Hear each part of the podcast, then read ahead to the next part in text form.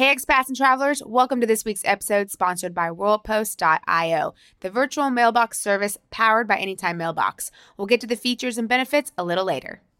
If you're interested in becoming an expat, whether you're moving to Portugal or another overseas location, I highly recommend you get your finances in order before you move. Yes, it's actually really important that you do it before you go. I know when we first got started, we did not do it that way, but if we knew John McNerney at Green Ocean Global, we would have gone to him as he's someone that is Lisbon based and he is experienced with expat financial challenges. So he's a go to person that we recommend. Right. He can help you with long term investments, financial systems, and international taxes. And he's actually helped us, and producer Dan has used him to explore what it would be like to move abroad and see if it would fit his family's current financial situation.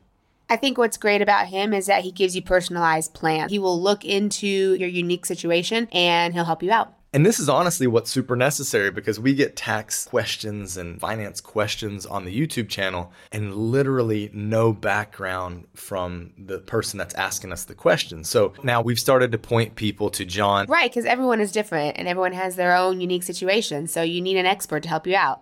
All right, so visit greenoceanglobal.net for contact information and further assistance. Check out the show notes below.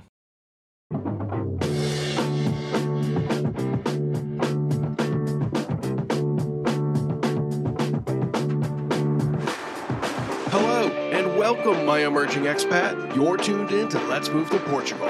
I'm producer Dan, and I have the distinct honor of bringing you YouTube travelers and our resident Portugal experts, expats everywhere's Josh and Kaylee. Each week, they'll inspire, they'll educate, and they'll accompany you on your journey to Portuguese residency. This week on Let's Move to Portugal, we're diving in with Dallas. A seasoned expat and friend of the show will share his three essential pillars for a successful transition to life in Portugal. Join us as we explore these key strategies for embracing expat life.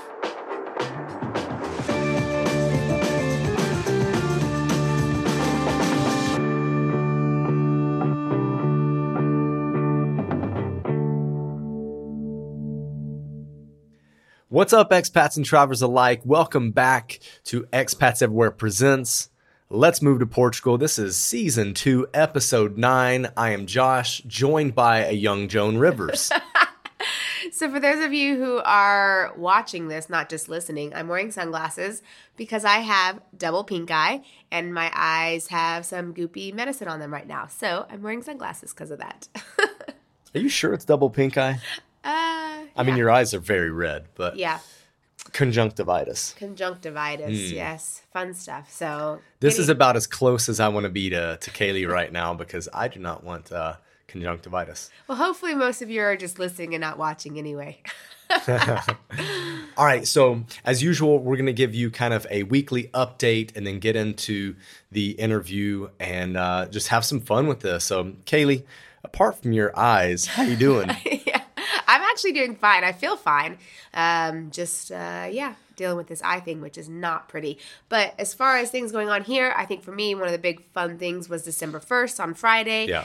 Was the big Christmas, all the Christmas lights turn on Yes. in Porto. So they've been setting up, they've been up for like weeks and they set up and they test them and everything. But on December 1st is when the tree goes on in Aliados and they had a concert and some fireworks and stuff. So yeah, now the lights are on for Christmas. So it's feeling more like Christmas around around Porto. Yeah, it's a really interesting time of year actually because I think a lot of people think of Portugal as being this really warm weather place and and that's certainly a draw to Portugal. But as the winter months set in, certainly even in Lisbon, but but further north, uh, things get a little colder. However, the winter atmosphere here is awesome. Yes. Like I, I think it's it's so much fun to see all the decorations go up. It's certainly more decorations than like what my hometown did. Now, I would say this, like we would be able to drive around neighborhoods in the states and be able to see people's Christmas decorations. Yeah, that's different. And and here it's like the city does the decorations. Um, but it's nice. It's a very festive atmosphere, and it started actually about a week ago. Uh, we went to an event at Wow, and Matosinhos also had their lighting ceremony. But the city of Porto truly kicked it off on December 1st and it was it was awesome. Yes. And people do put some like Christmas lights on their balconies and stuff like that. So they do a little of their own, but it's not like in the States. And then Gaia has their thing as well. So Mm-hmm. they, they light stuff up and they've got a little Christmas fair and everything. We went to Serralves over the weekend. They Yeah. had a thing for mainly for kids, Christmas activities. They It was had the day after. It was December 2nd. Yeah. Yep. I posted something on Instagram. Um, They yeah. had uh, Like a- mulled wine a there, like you were like you were talking about, because it is cooler here. That's so it. I was actually speaking. We ran into a, a one of our- Glühwein. Glühwein, yeah, Yeah. right for German. German, yeah. Yeah. But uh, we ran into one of our Portuguese friends while we were at Serralves, and he was asking us if it was a uh, tradition in the U.S. to have something like mulled wine. Because in Portugal, it's not a tradition. It's like a thing now for Christmas, but it's not a tradition. And I said, Well, I grew up in Florida, and in Florida, eh, we didn't have mulled wine, but probably because you don't drink anything hot like that really around Christmas time. Well, yeah, coffee, but but you know, you don't have anything traditional like No. that. And I said, but I wasn't sure about like the whole U.S. I would think that it's not a, it wasn't a like a long standing tradition, but I think it's something you do now. I'm What sure? I'm sure in German communities in the US you've It- got it- it. Yeah, it's been something that's been going on for Yeah. a long time, but I think it's probably more popular now around uh, maybe northern cities that get cooler. Absolutely. But it wasn't something that It should always be. happened. It should it's be more great. popular. Yeah, it is. Now, our, thing- our friend did say it could be a bit sacrilege among Portuguese people because why are you ruining wine? tainting wine. Yeah. The only thing I could think of that was like that was maybe thinking about eggnog for Thanksgiving. That's like a tradition. You know what I mean? Like It's not a, hot, but no, but a oh, traditional eggnog. drink that we would have that a lot of people in the states have done for a long time. Yeah. You know? I would actually like to hear from the listener. Uh, is eggnog like pineapple on pizza? Like, is it a love hate thing? Because I love eggnog. I know some people who who hate it. Yeah. Like hate it. I Uh, love it. And I can take it uh, with or without whiskey or, or See, rum and I, or I would prefer not to ruin it with whiskey. I know that sounds funny, but like I love eggnog, and so I'd rather just drink regular eggnog. If I'm going to have a drink, I'd rather have a, a side drink. I don't want to put it in my eggnog. Yeah. So maybe I'm like the Portuguese of uh, uh, of the U.S. I don't want to taint my You don't eggnog. taint it. Yeah. okay, so what's happening this week? Um, professionally, honestly, like it's it's been kind of kind of chill. We had the Dave interview last week, and then this week we put out a video about what's the biggest mistake that you could make in Porto, and it's kind of an, a video that hits two audiences. It can hit the tourist and it can hit the person moving here. I think it's more designed for the person that's moving here, but people are looking at it from a tourist lens. right? It could be Be- either. Yeah. Because tourism and living here are very much intertwined. It's such a big part of the economy in Porto, but it's also a big part of like what makes uh, living down in some areas of the city, the city center, tricky. yes. Don't give it away. I won't give it away. But But but this is a series we've talked about maybe adding a few more too. So listener, if you have an idea of like don't make a big mistake here or I want to know about this, then Yeah. you can let us know. Go watch the video and put it in the comments because we did ask if you made a big mistake. So if you want to see and more on that series in a different location or on a different topic, let us know and we can see if we can if we can touch on that. Yep. And this week's interview, we talked to Dallas, who is a uh, a stealthy a stealthy digital nomad for the past five years or so, and he's noticed something that we've noticed as well, and it's kind of this uh, three prong or three legged stool. Basically, three things that you need to get right, especially before you move somewhere, to make sure that you successfully migrate or integrate into your new home country.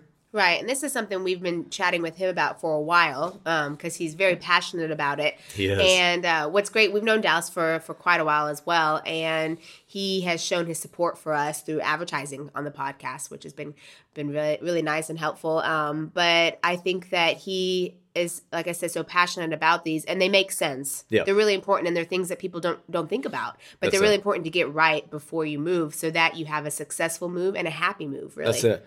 Let me give a little context to to Dallas and kind of why he would be an expert at at this topic.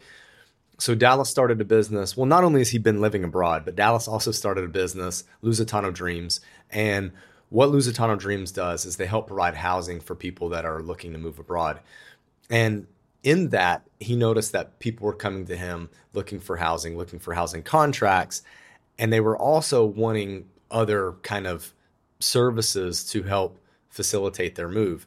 And in that, he's been talking to people uh, about their experience moving and, and once they arrive, settling in. So he's very much like ear to the ground on what's happening with people's transition. Right. Mm-hmm. Yeah. So he he's in the know. He knows what people are asking, what people need, and things that people need to prepare for because of clients he works with and people that he works with. So so he's got a lot of knowledge about the topic.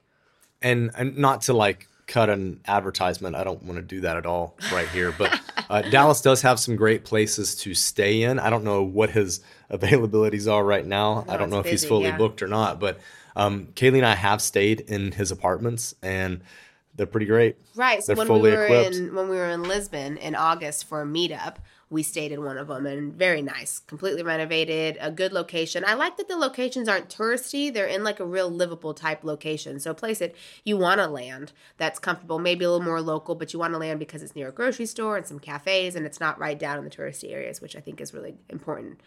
Um, so yeah, it was a really comfortable stay, very easy. So thanks, Dallas. yes, thank you, Dallas. And I guess that's it. We need to to kind of get to hearing about this three legged stool. So, yep, so that you all listeners can prepare to see what they have to say. Let's go. WorldPost.io is powered by Anytime Mailbox, which means you can get your mail anytime, anywhere, even on your smartphone. And they really have competitive pricing with their lowest package starting at $5 per month. Here's a cool feature they have WorldPost can relay things from the US to Europe, so that includes documents, Amazon purchases. Amazon purchases, and you can get it to Portugal.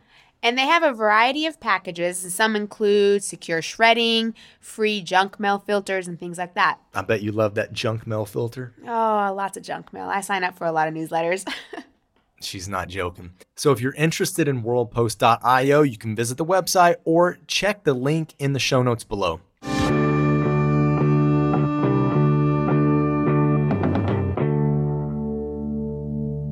Okay, let's talk about Lusitano Dreams because what they're offering is really great. Yeah, it definitely is. And Dallas actually has grown Lusitano Dreams since we first met him. So he's really getting his process dialed in. The thing that I like about it is it removes the barrier and, and choke point of the proof of accommodation because that's been one of the biggest things that the D7 and the D8 for the like the long-term people have had problems with, right? Yeah, it's definitely something that is really hard to lock yourself into sight unseen. But here you can have a legitimate contract. You can rest assured that it's going to be a soft landing because you're coming into a furnished place in a good location and a livable location until you can kind of get your bearings and figure out where you really want to live. And the cool thing about it is that they can start your lease when you arrive. So you're not like burning a few months of, of cash essentially paying for an apartment or paying for a lease that you're not using. Yeah, that's one that's really hard to negotiate, trying to get a lease that starts when you want to arrive and not when you are actually applying. So the fact that they offer that as a service to where you're not, like you said, burning those months saves you a lot of money. Yep, Lusitano Dreams offers visa friendly proof of accommodation. So that could be for the D7 visa or the D8 visa. And their properties include detached houses, apartments, room rentals as well in different locations like Lisbon, Cascais, Loulé, and they're expanding too. So uh, soon to be Porto and quite possibly Silver Coast. Yeah, which is really exciting. So check out Lusitano Dreams for more information. We have a link in the show notes below.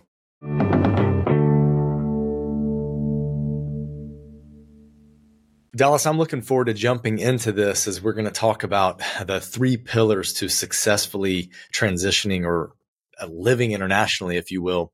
Uh, okay, let's get this out of the way.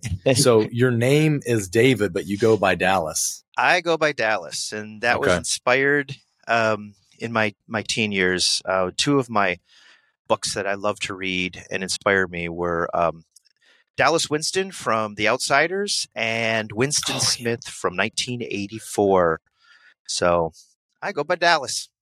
Nice. What a throwback. I haven't thought about the outsiders in forever. nice. Okay. So you, you moved to Portugal and you did it at a time when maybe uh, Portugal was less popular uh, among people Mhm. um, to move to back in 2016. Can you tell us what Yeah. that process was like and kind of why you chose Portugal? It was totally happenstance. Um, my sister's exchange student, she had many exchange students. She had an exchange student named Vasco, and was I was getting to know him, and I ended up turning into his kind of like funkle, his fake uncle, fun uncle, and um, we we would hang out quite a bit. And you know, when we first met, I said, "Okay, so where are you from?" And he said, "I'm from Lisbon." And I'm like, "Lisbon? Mm. Where that? Where's Lisbon?" I said, "Is that a country? Is that like a sat? What is it? Where's that?" He, he says, "That's in Portugal." I said, "Oh, Spain." And you got to really be careful. I always thought that was funny. I thought that was funny to say that to Portuguese people, but they actually find it insulting. And I'm sure. laughing at myself of being ignorant. But so that's how I learned a little bit about Portugal and Lisbon. And then we did the Google Maps and he educated me and he said, Hey, if you're ever in Europe, come on down. You're welcome. Our home is your home. And so I was traveling through Europe and I just spun down to zip down to Portugal and fell in love with it. Nice. And that was 2016, right? Mm-hmm. Mm-hmm. Yes. What was correct. the process as you as, as you started to move towards residency? Because you did it in a, a pretty unconventional way, especially at the time correct. I, I'm kind of a rule breaker and I kind of bend the rules a little bit. And um, I did everything from Portugal. I pretty much, once I was there for a week in my first visit, I'm like, okay, this is my next home. Yeah. And I went back to this, to the States and started, um, uh, uh, closing shop and getting fired from my job, and then um, started transitioning and moving over to Portugal. So I did it pretty quick and pretty fast. And I have been in this unintended transformative process of, of minimizing and, and, and shutting stuff down. And just, I knew something in my life as I was getting into my fifties and looking at my sucky career and, and everything else. I just, I knew something had to change and was going to change. And that was part of my, my journey through, uh, through Europe and in 2016 and I knew something was happening, something was going to change, and that that finally was just like the aha moment. Okay, this is it. I'm moving to Portugal, um, you know, and I knew very little bit about Portugal before I did it. I did it before, in my opinion, it was really cool to do it. So, still cool to do it. So, yeah, well, no, I'm sorry. Before it was, it, yes, it, it, yes, it, was. I did it before it was cool to do it. That's, I guess, what I'm saying. Got it. Yes. Okay. So, what was happening in in the states at the time when you decided to make the move? Like, what was what was going on, kind of internally and externally? You know, that was way before COVID and stuff. Really, not a whole lot. What I realized is, for me, um, I was really getting stuck with you know being a creator and being innovative in the states i felt like um, it was it was harder for me to do that and and and to to build something without mm-hmm. a lot of regulations and limitations and yes. banking and there were so many things that were, were, just and that was part of the reason why I also you know changed my residency to South Dakota I was in a state where it was very oppressive for small mm. businesses and regulations and taxes and and and so forth and so I'm and then that's when I moved my residency to South Dakota to to open up my options that's even before I was knew I was going to be going uh, international so okay. I think that's part of of it, but really, I the parts of the country in America that I really was falling in love with, like like Southern California. I had spent some time there. I didn't live there, but I spent uh, some time there, and um, I was like, I could really love to. Li- I would love to live here, but I knew I couldn't afford it. I it was mm. out of it was I was too late to the party for Southern right. California, and so I knew I couldn't live there. And then when I visited Portugal, I'm like, this checks off the bo- all the boxes. I, it's like Southern California. It's like San Diego, nor, you know, it's like North County, um, uh, at, at a quarter fraction of the price, you know? So it's like, this is my new home. nice. Okay. So you started your residency process in 2017, but you're not, uh, you're not a citizen yet. So you haven't, you've, you've lived in Portugal for five years. yeah. Yeah. What, what's what's happening there? I had a couple false starts. Um, okay. Just meeting time. I'm not much of a. At the time, I wasn't much of a taskmaster, and it was a little too overwhelming for me to to check off all the boxes. And at the same time, I was um, what's called a stealth digital nomad. I was working full time for a you know in the U.S. remote.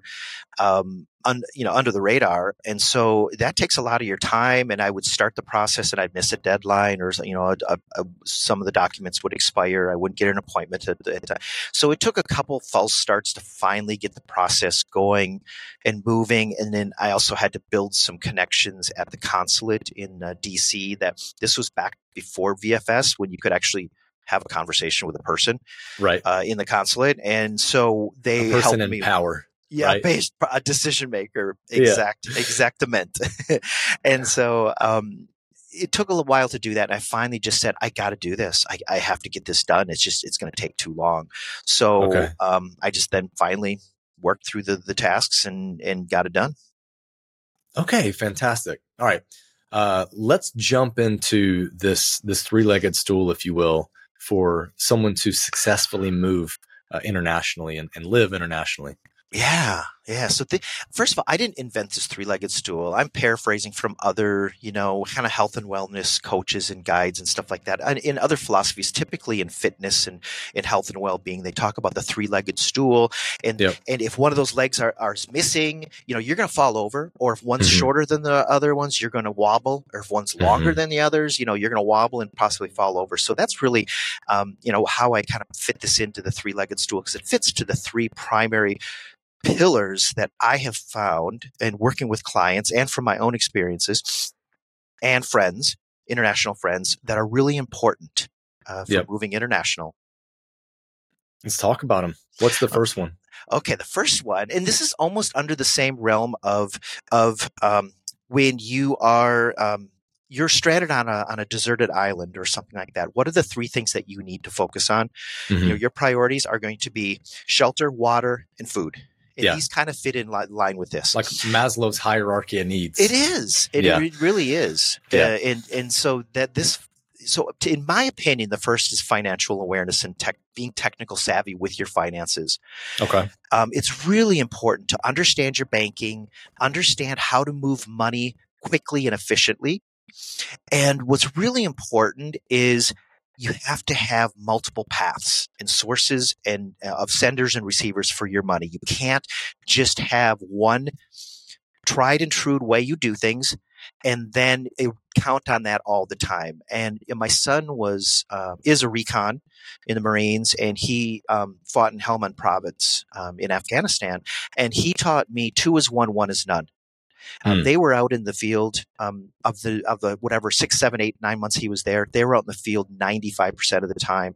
They had to carry on their back everything, and um, he said two is one, one is none. If you only have one of something, when that breaks, you have nothing. So if you have one path, if you have one big bank you work with, if you mm-hmm. have one path of moving your money around, and that fails, and it's and Murphy's law is going to kick in. It's going to fail when you need it the most. Sure you're you're dead. You're dead in the water.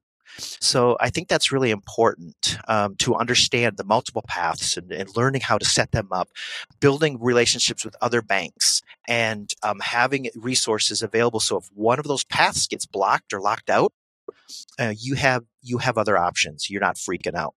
I okay. I totally agree with that. I mean, I actually just had this happen in the past 24 hours. So I've got mm-hmm. like a little story to tell, a little story time. Mm-hmm. So my sister uh, wants to visit London, and Kaylee and I have a, a friend that's in London that we actually just stayed with. And when our friend isn't in London, she typically rents her place out on Airbnb.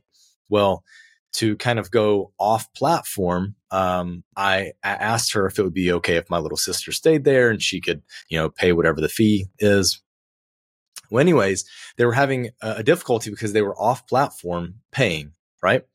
So I, I asked my friend, like, is it okay if my little sister transfers you money? My little sister doesn't know how to do an international transfer, right? Then it's a matter of, uh, well, okay, my friend has a, an American bank account because she's British American. So it's like, okay, but my little sister still doesn't know. She's 22. She's never done a transfer. She's only Venmoed. She's that age group yep. that knows how to Venmo, doesn't even know what Zelle is, although Zelle is, is growing in popularity in the States. So it, it got to a point where I went back to our, our British American friend and I said, Do you have Zelle? She's like, Well, I have a Bank of America account. I said, Great they have Zelle. So she goes to log in to set up her Zelle account after Kaylee and I do a test transfer of a dollar. which she wasn't able to receive it because she doesn't have an account yet. and and we go through this process of helping her try to set this up and she's she's really struggling with the tech side of it and it's it's frustrating her I can tell. So I just said to her, how about um, I Wise you some money. So using like transferring on Wise used to be called TransferWise. I was like, how about I send you the money the same way we did before when uh, when we needed to transfer her money? And she said, uh, that would be great. Like, please save me the trouble. She doesn't use Venmo, doesn't have Zelle. So in the end, like I had my my little sister Venmo me money, which I can put into my American bank account. So she sent me USD. And then I had to ask my friend, do you want this in in pounds or euros? What like what works better for you? Cuz she hasn't opened up a USD wallet. So it was this whole mess where we ended up using three different platforms and three different currencies.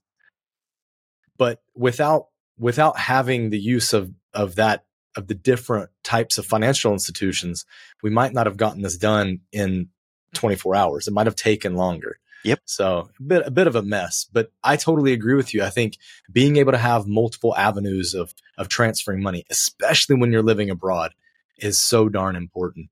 It is. It is your lifeline. Your access to your funds, your money is your lifeline. And if that gets blocked, and if, if you've got, um, if you can't get into your Chase account, I call it Chase Me Away, and um, and you call technical support or support, and you're talking to uh, Susan in the Philippines, and you're talking to Robert in India, and they can't help you because they're telling you your your your account has been flagged for fraud. You to go to you know you need to go to the nearest branch oh. and present identification to open your account and you're explaining to them up and down and they don't care and they can't help you because they just got this script yep you're screwed you are yep. absolutely you you are dead in the water and i'm telling you it happened to me and I've, it's happened to several other people i know it happened to a friend of ours in singapore he was locked out of his account for 18 months because yep. Singapore is a long way away from the US and, and he couldn't get back to a local branch to provide that ID. There was nothing he could do. So and they don't care. I mean, for, I mean, for good reason, but at the same time. So yeah, so that's very important. But but I think I, I jumped a little bit ahead of the gun, um, maybe a little bit on the on the priority of the order. And really, I think sure. financial awareness is is really important and really mm. understand you don't need to move international you know being a multi you know having five million dollars in the bank or whatever you can be at any you know, in you know any resource level of financial status, you just need to understand what you have and what your limitations are, or what yeah. you know what you can budget. And you need a you need an expert to help you, a financial expert that can help you. And don't be intimidated by oh, I'm going to have to pay thousands of dollars for this. And but no, it, you can have it done for hundreds of dollars, I'm sure. Mm. And you know, talk to a, fin- a, a, you know a financial expert or a financial planner. Just say, okay, when I hit my my Social Security, what am I at? What is my what is my Medicare going to cost me? What is this? What about this 401k? How is this best applied to you know pay this out? And blah blah blah. And someone like you know uh, Green Ocean, they you know the great resource for people, especially in Portugal, because you know um, the the, the re- you know, John knows who he lives here. Mm-hmm. Well, there, I'm not there right now, but he, so he yeah, understands he the ins and yeah, he, he understands yeah. the ins and outs and, and, the challenges of, you know, what you need for a deposit on a, you know, on a house or what you, what, what kind of, you know, free income do you need, uh, you know, readily accessible to, to you know secure housing and stuff which is going to be one of the other steps but mm-hmm. other pillars. But yeah so it's very important to understand and really grasp it. You think you may have an idea you have a general idea and you may not know you know in the next five ten years you know as you know you get to a retirement age or whatever what you have and it's really important to understand what you can afford and where you want to be. Um, i had a client um, uh, Alice, she was absolutely awesome. And she said to me when when she was in Lisbon, um, kind of deciding she was on a scouting trip, and she said, you know, she was talking about you know her financial status and when she you know she's coming to retirement age and she's planning, and she said to me, she goes, if only I knew what year I was going to die, I would know how much money I could spend.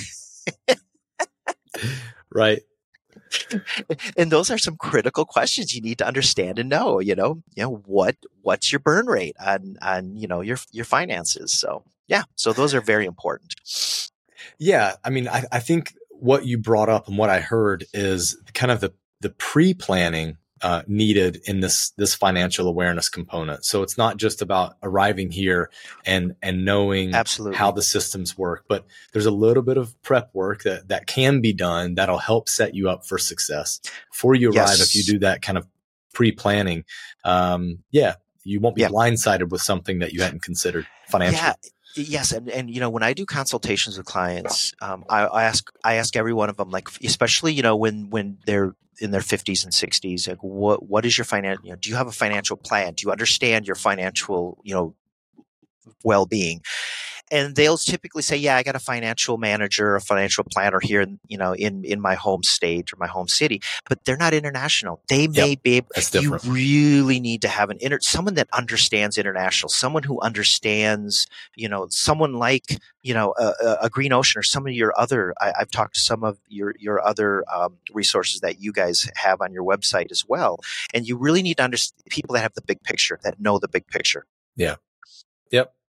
Generally, knowing the big picture comes with experience. uh, Exactly. living the big picture, which Yep. John does. yes Um, our tax, U.S. tax guy, Steven does. Uh, yes cool. Yep. So we talked about um, multiple accounts, pathways for for transfers, for for moving money Mhm, around. Mhm. Um, wh- what else kind of in this realm? What about like uh, authentication apps Yeah. or, Oh, or OTPs? Because that's a Oh, major headache. Huge. Yeah. Yes. And w- it, you, there's not many banks that offer the the two two factor authentication apps, but if you can find one, use it because Yeah. if you're relying on an SMS from a U.S. number. Um, you're really going to be eliminated. You got to do a lot of planning, and typically, what happens, um, Josh, people do their their their uh, U.S. phone number strategy like a week before they move they should be doing that at least three months before they move. They need to move things over to Google Voice or whatever they plan. They need to start testing it and validating it. What works?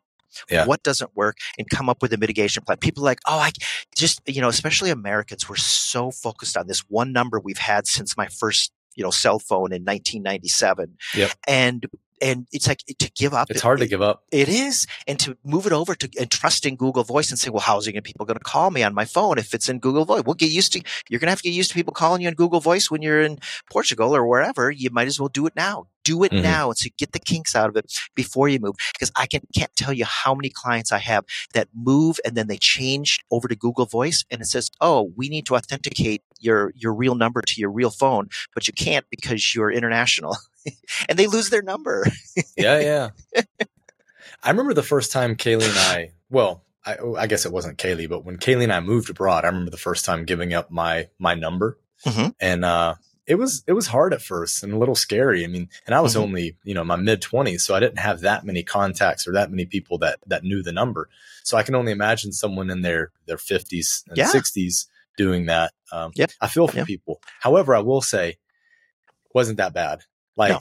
I, I thought that I would just become disconnected from everyone, and this was really a time before before Facebook was Mhm. was what it is now. Um, but you know, Facebook is how I've reconnected with plenty of people, uh, for better or worse. Mhm.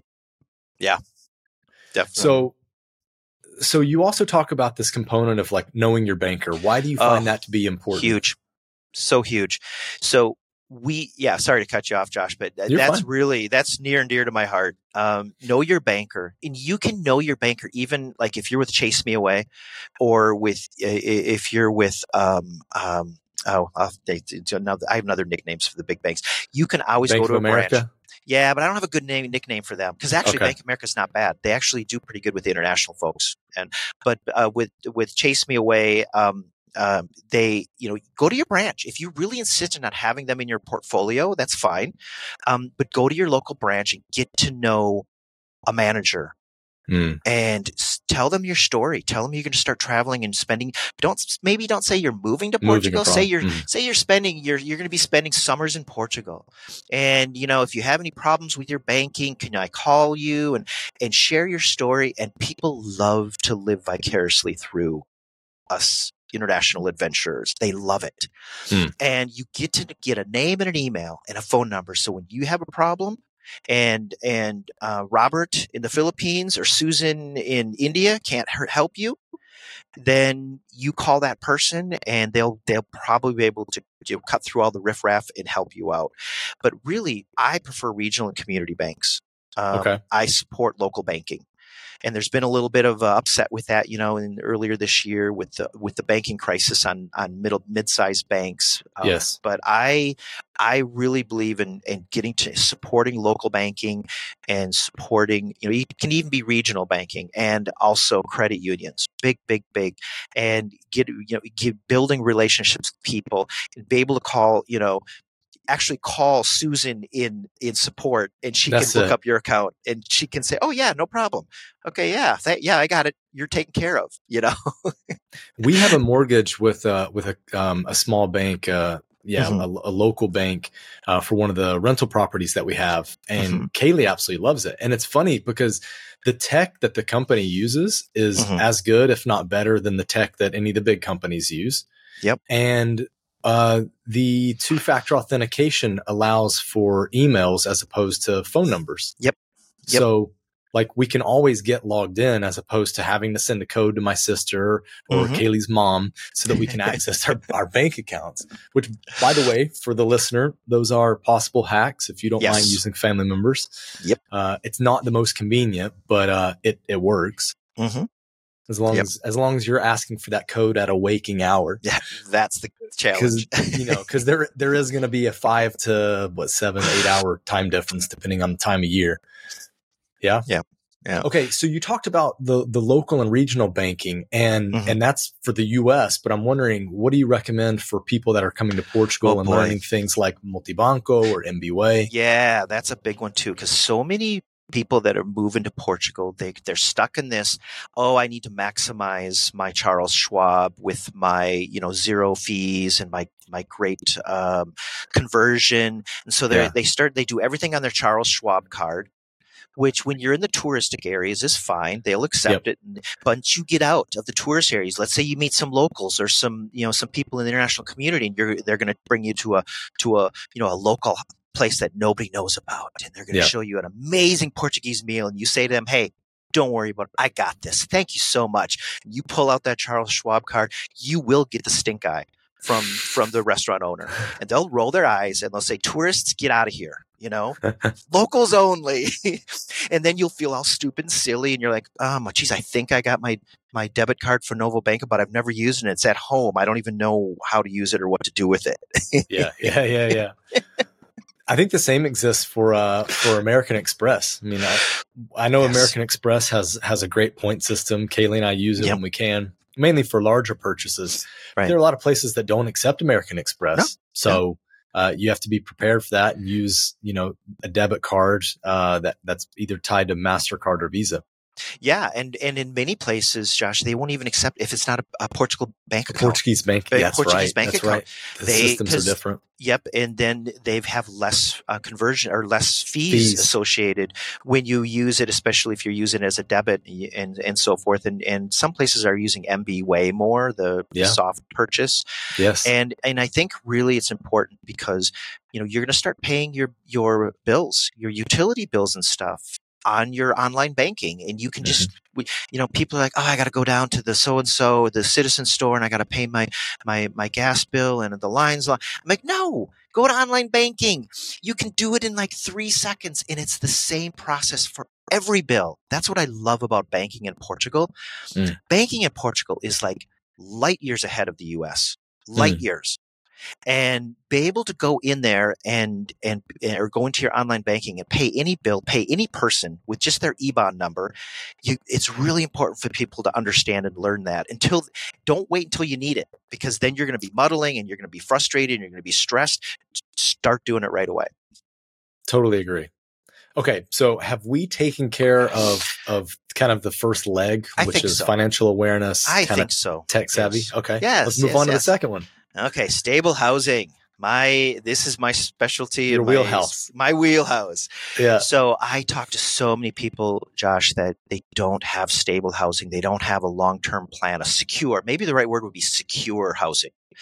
You know, they they they have a hard time locking into a lease, or it's maybe I have one situation where it's more of a friend than a client. I call them a flyant, um, where they you know they got a lease in a place and it was hard to get a lease in the area that they were looking to to live, and they got a lease in a place and it was kind of like an off market lease, kind of a, a gray market lease where it was like I tell you what, you can live here uh, without finances uh, for X amount of month, but for two weeks in July, my family comes into town and you need to move out.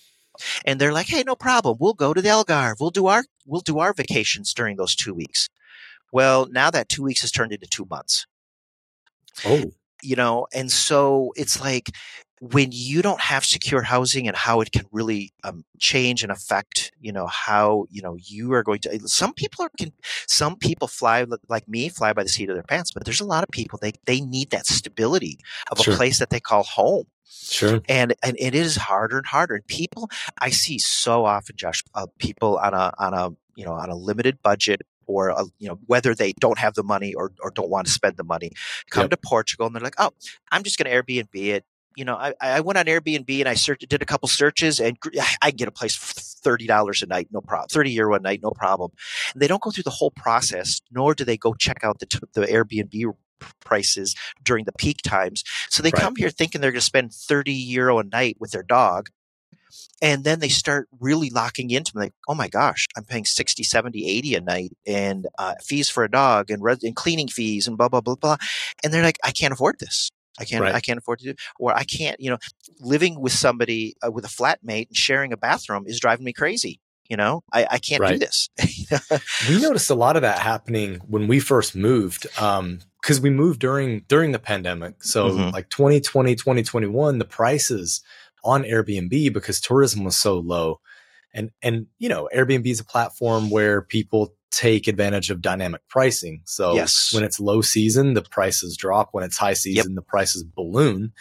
And and people i think started to get comfortable with low prices. You know you could airbnb a place for for you know 20 30 a night. Right. and then everything changed and now it's uh, you know 100 euros 150 euros for the same exact place Yep. Yeah, it's it's great. That's I, mean, I- rough. I, do, and I see like in the Azores, I see places in the summer going a hundred a night. You can't find anything under a hundred a night. Yeah. and it's just it's like what? yeah yeah yeah, and and may people maybe do their analysis early in the game, and they're like, oh, pff, this is easy, this is affordable, and then they don't check again, and then then they're they're they're firming up their trip and they start checking and they're like, um, uh oh, I got a problem here. This is going to be really expensive. yeah for sure well it's definitely um, growing in expense for for places like lisbon and porto that have become much more popular for people to live not just Yeah. foreigners but for for locals as well wanting to be in the cities where there's opportunities people can still go out to the more rural areas Yes. and find you know places for rents um, that are really cheap uh, by american standards but in general tho- those aren't the places people want to end up right No. because they they end up isolated They do, and, and we'll we'll we'll we'll get to that in in the third pillar about isolation and building community. But you're right, people do they end up doing that, and they they think, well, I, I'm gonna I'm gonna move into you know uh, an isolated area, or maybe I'm gonna move to the Silver Coast on a smaller village out just outside of the the popular areas, Hmm. and get a much lower rent price. But then they're they're dealing with isolation and not building community. You know, it's a Yeah. challenge for for most. Some are like Yeah. it. Some are like, hey, I don't like people. You know, I want to Yeah. be alone, or I want yeah, to you have to know yourself, right? you If have to know yourself. your your type of personality. So Yes. a part of stable housing, would you also consider like the quality of construction part of that like in terms of uh, heating and cooling and and the electrical grade because sometimes oh you can have your kettle on and your microwave on and then your power goes out. I have a property like that, and I have to. I have. It's an education process every time a, a new client comes into there, where you, you can't take after you take a shower, you can't turn on the uh, the stove and the microwave at the same time and heat the water or reheat the water because it's you're going to blow a breaker. And this is a newer apartment, so yes, that is a big part of it. And I think the biggest thing is air conditioning in Lisbon. Uh, I, okay. I, can't speak for Porto. I think you're probably okay up in Porto. People who say, "Ah, my my landlord says I don't need air conditioning." I asked about it, but said she said nobody nobody has air conditioning in Lisbon. I guarantee, as an international, you will have a, a few weeks that will feel like a few months of miserable living if you don't have air conditioning.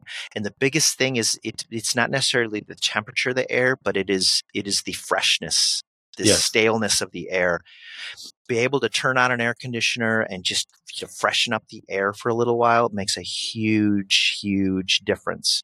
And I, I tell everybody that asks my opinion, and most often when they don't ask my opinion, I tell them, you need air conditioning. You need air conditioning if you're in Lisbon especially if you're away from the Tagus, if you're away from the ocean, you need you should have air conditioning, especially at the prices that internationals are paying for their rent.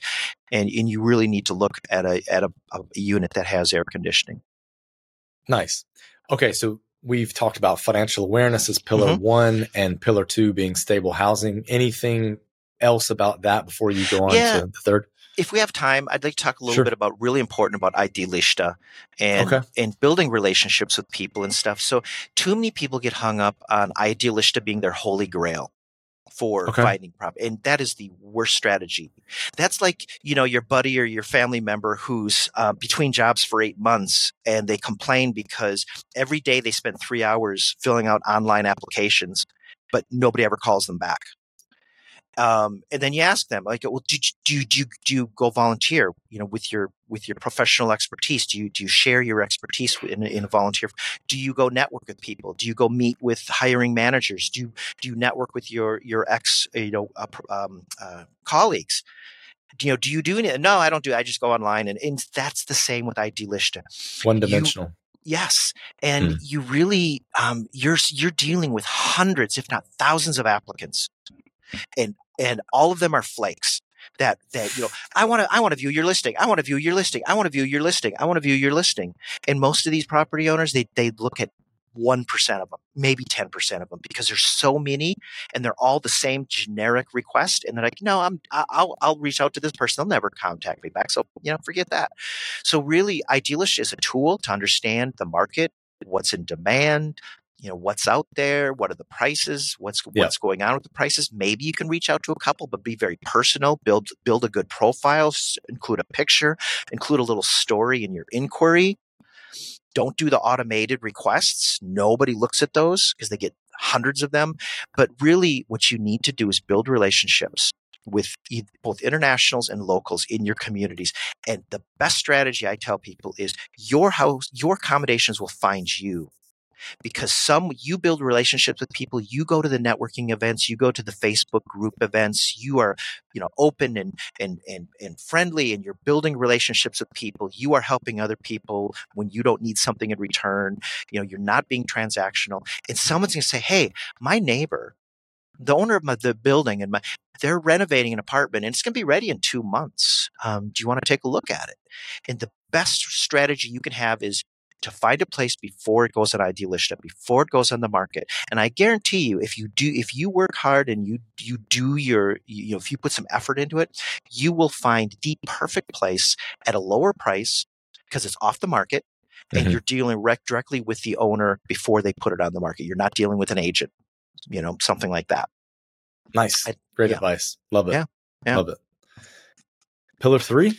Pillar three, health and wellness. This is a huge one. This this is encompasses many things. Sure. It's not just our physical health, but wellness can also be, you know, our, our emotional and our mental health. And, and I think our, you know, those are all connected. Our emotional, our mental health definitely uh, relates to and impacts our, our physical health.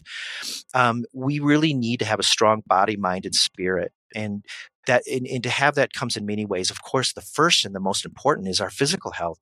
Understanding the healthcare system in Portugal can be just in any in, I, I, imagine in other countries in developing countries it's even worse to to to master that or to learn it and and you know to dip your toe in that process. But understanding your healthcare system and and the private system and the public and how to leverage both of them and how to use them get your all your ducks in a row build your relationships with your your healthcare professionals before you need them that is very very important. And that's why i also recommend serenity health.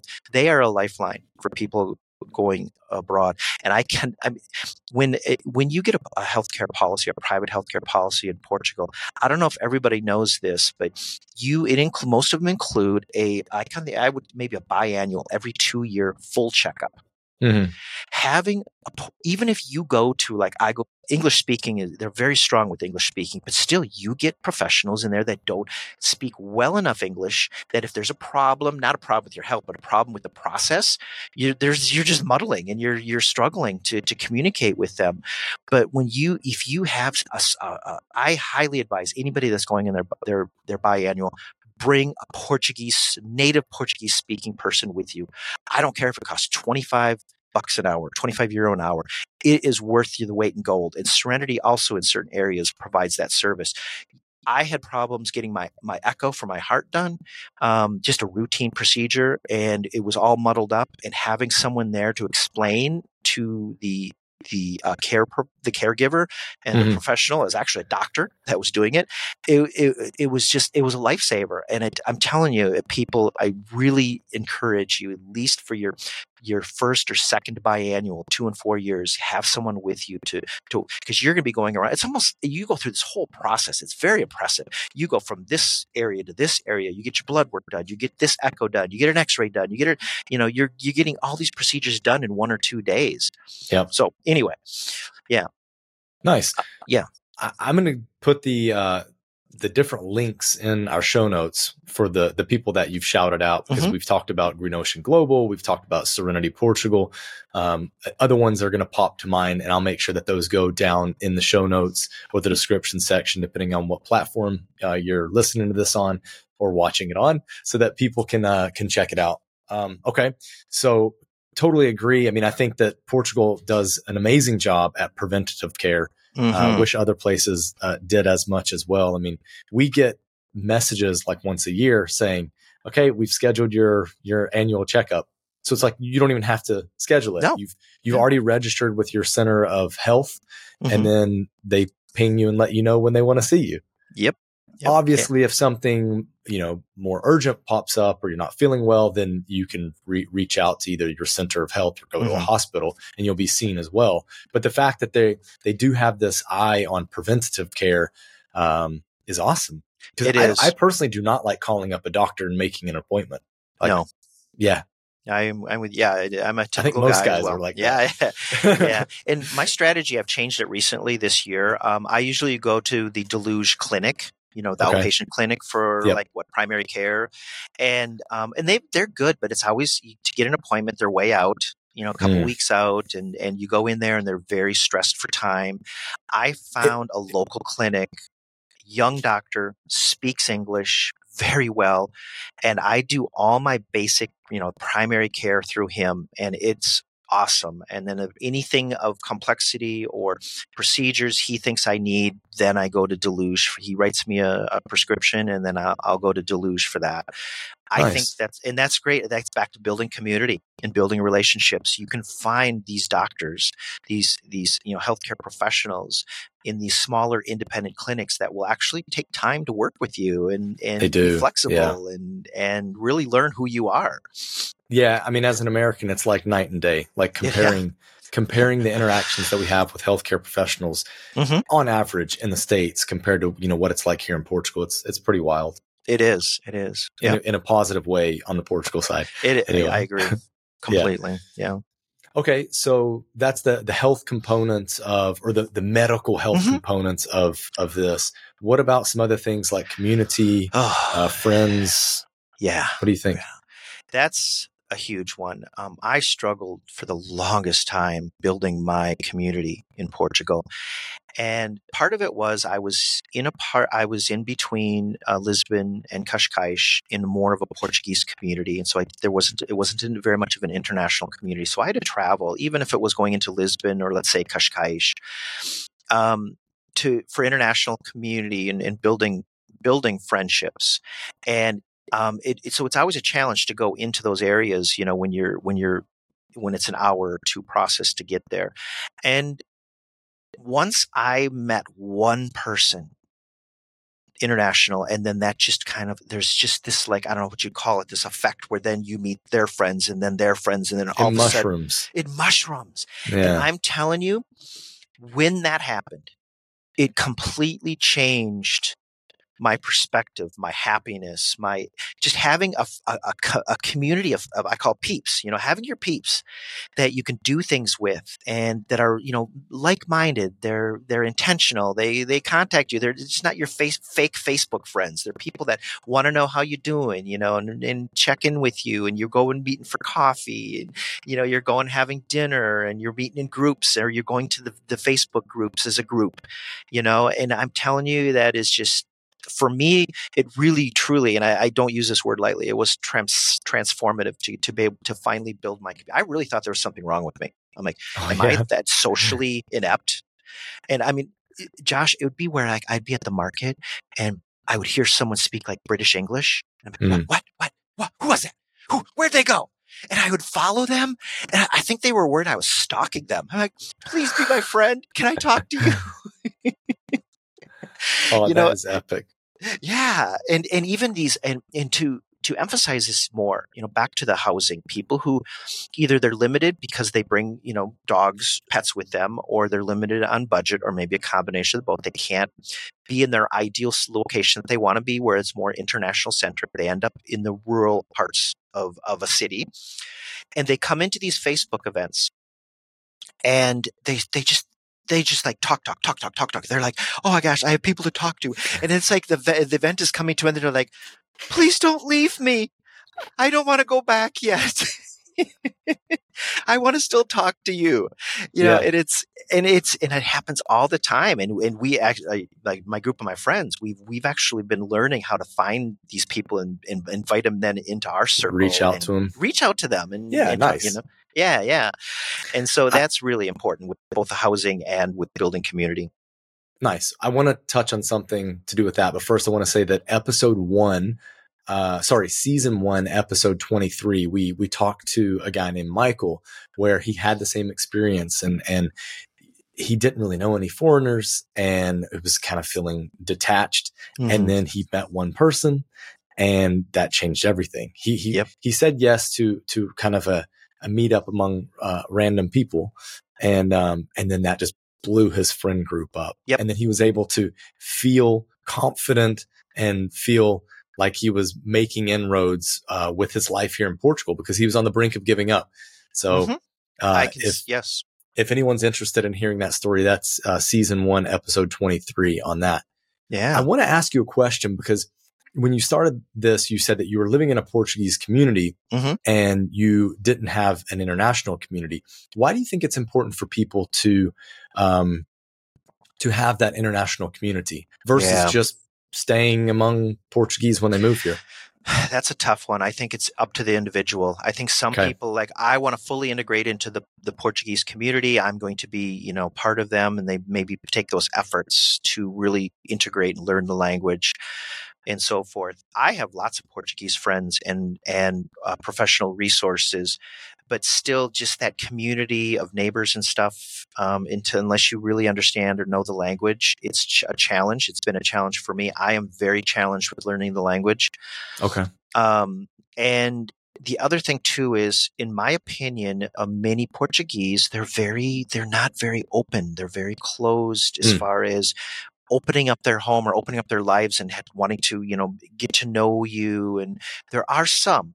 Yep. But a lot of them are, you know, especially these people that I hear from people that move out to the, you know, the the rural areas outside of even, even Lisbon, in a near rural area Mm. that's nearby, and the, all the neighbors they don't want to talk to them, they don't want to make eye contact. It's it's you know they feel very isolated, Mm. and I think a lot of it too, Josh, is I have so many Portuguese that apologize for their English, and I look at them and I say, no, don't be sorry. I'm sorry. I'm in your country. And I don't, I can't speak to you in, Mm. in, you know, incompetent Portuguese. I'm sorry.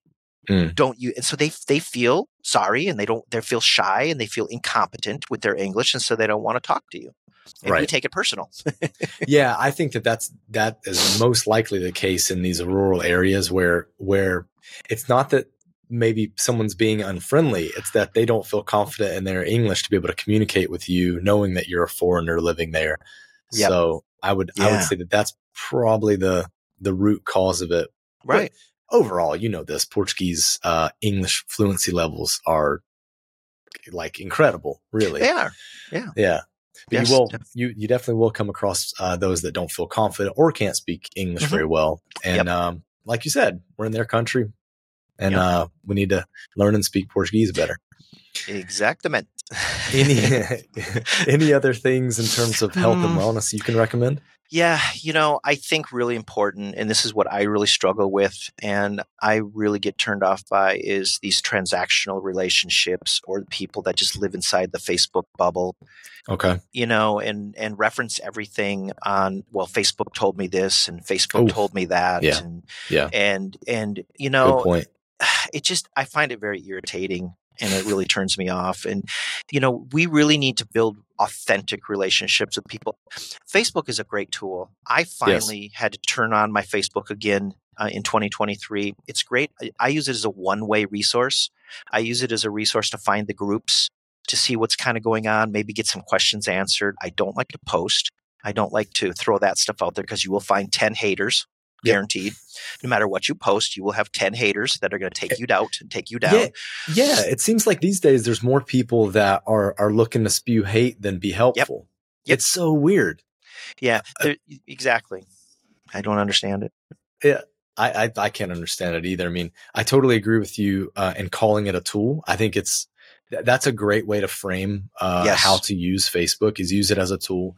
One of the things that Kaylee and I noticed, especially like within the first six months to a year when we were living here, um, we saw the change in information and in, the, the process of moving to Portugal happen pretty rapidly. Like things mm-hmm. were changing by the week, right? Mm-hmm. So there were new experiences happening, yet there were people in, in the Facebook groups that were giving outdated information yep. and they were muddying the water. And yep. it's it's going to continue to happen because things are just continuing to change in kind of the process overall. So mm-hmm. you you really are better off like having a resource or a source of information that uh, that knows it as opposed to anecdotally knowing it uh, like you'll find on these Facebook groups. Yep. You always get the person that knows everything and they want to be the know it all and tell you that you're wrong and they're right. And that's very frustrating. Um, and I, I, think too um, with Facebook in the in the groups and stuff. Um, actually, one thing I do love to I, I, would love to do this. No, I'm not going to say that because I don't, I don't want to offend anybody. But I, one thing I would say, what I say to my clients is um, when we we have we talk a lot about hacks as far mm-hmm. as for their process of getting to Portugal and once they get here, and there are several hacks that we um, we talk about that I don't want to be on Facebook. For one thing, it's it's almost like it's it's like a, a trade secret because if mm. someone puts it on Facebook, then everybody that that secret way to get an appointment at SEF, everybody will be doing it, and then they're going to ruin it for you know. that's part of it. Yeah. Um, and the other part is you you put on Facebook like, hey, there's this shortcut for you know getting your consulate you know proof of accommodations, and you will get 10 people. How dare you cheat the process? You are ruining it for everybody else. I had to wait, you know, 12 months. I had to pay 12,000 euro. You have to do the same as me. you know? yeah, exactly. Exactly. Okay, so you were talking about some hacks, mm-hmm. and mm-hmm. I know this isn't like a perfect segue, but I do want to ask you about um, about worldpost.io ah, because you have you have a, a, hack for people that are looking to uh, receive mail and and get that kind of component taken care of. Yes. Um, so can you tell us about okay. Post?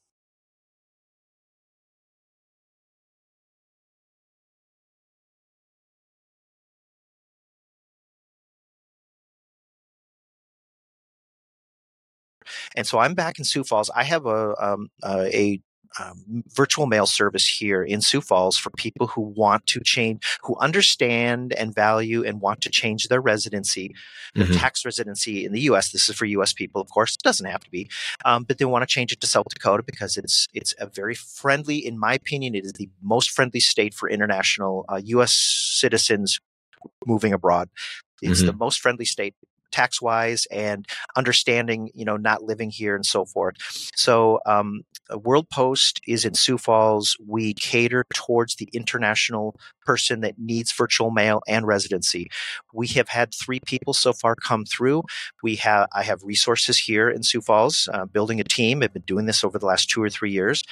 Um, we pick people up at the airport we or we arrange transportation for them when they fly in to get their to change their residency to, to South Dakota.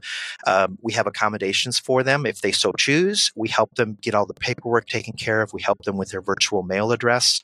Um, and we will help them almost like a concierge service. And, and I really want to build this out um, to, cool. to, continue to offer this. And really, I tell I, people don't understand that's a whole different show, Josh. It's the importance sure. of your state tax residency, the importance.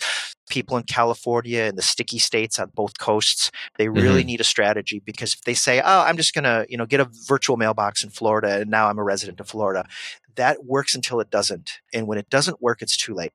Mm-hmm. And you really need a strong plan. And a financial planner should be an internationally focused financial planner should help you with that as well to prove your theory and stuff. Or you say, my my my sister has a you know a, a winter home in Florida. I'm going to use that address for my residency. That works until it doesn't either. So it's really important to have a strong strategy, and that's what we're doing here at World Post. And we're also what's really cool. Whereas I go back and forth so much, and I have clients going back and forth. We have a, a mail uh, and a small package relay service where you know we will um, network with with people that I know when they're coming to Portugal or going back, and then we can relay small things. We have to do some validation process, of course, but we'll especially people that need their passport and stuff. We will have that get that across the across the pond fairly quickly in nice. someone's carry on. Nice. Yeah. Well, it's interesting that that you you bring it up because just Monday, Kaylee and I uh, met with a couple. They're mm-hmm. patrons mm-hmm. of ours on Patreon, and actually made a post. If anyone follows our Instagram, uh, of this couple that moved to Madeira about a year ago, and they're now scouting out Porto, thinking about uh, possibly moving from Funchal. And we we started to learn more about their story, and they they essentially use South Dakota as the state that they wanted to to move from the U.S. from for a myriad of reasons. Um, and they talked about how you know all you have to do is spend one night in South Dakota. They ended up spending, I think they either said it was like six, seven, or eight months there. Um, basically, the nicer months when the weather was was agreeable. Um, before they made their move, but they kind of talked us through the strategy that they use, and, and you're basically you're echoing all the same things and reasons that people should do it. Uh, so very interesting. Yeah. It, it, do, do I have time for a quick story on that specific, not them specifically, but a situ- sure. similar situation? So I yeah. had uh, a couple that were in Phoenix, Arizona.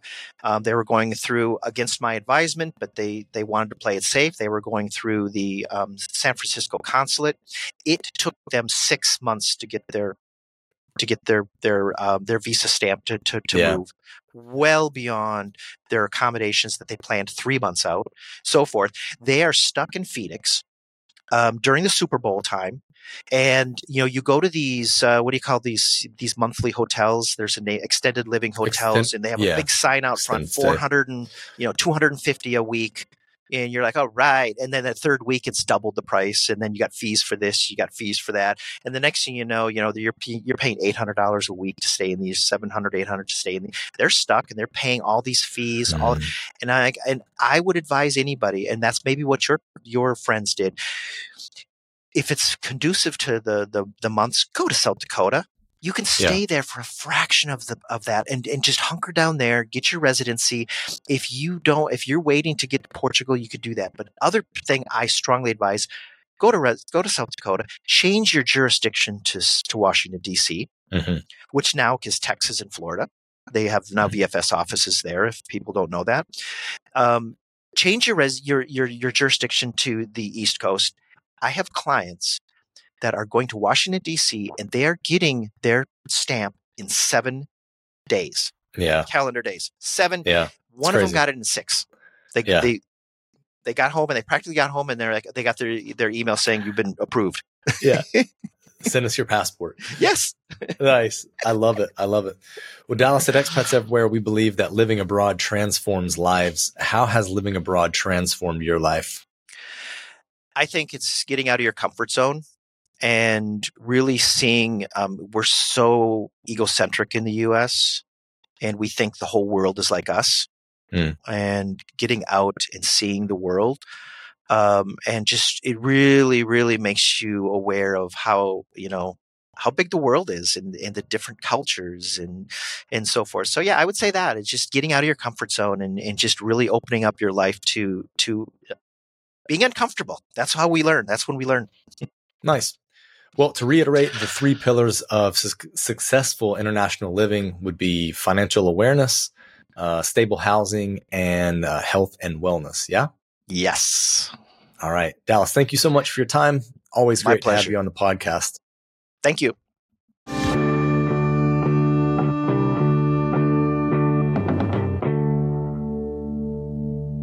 So, listener, we know that you are preparing to move to Portugal. We did everything ourselves for the D7 visa. So we have a DIY D7 course. We also have a DIY remote worker course now since they've split those up. And if you're already here, we have a living in Portugal course for you. Now, the difference between the D7 and the D8 or the digital nomad visa course that you could get is if you have active income, you should be getting the digital nomad or D8 course. If you have passive income, you should be getting the D7 course. And we have a special promotion for anybody that is a listener of this podcast. If you type in podcast at checkout, you will get $15 off. So these will just guide you through exactly what you need. They stay up to date as things change. And once you purchase it, it's yours for life. So if you're not ready to go now, you can still get it and take a look and you can use it later on. And Kaylee is a mad lady and she is always updating the course so that it doesn't fall out of date. Well, and I have to because they're always changing things. And so it has to stay up to date. That's facts.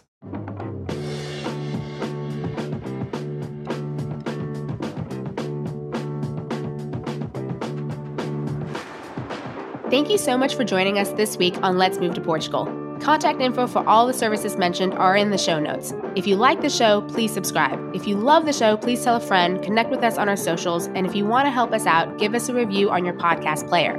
Expats Everywhere Presents Let's Move to Portugal is produced by Time or Money Productions.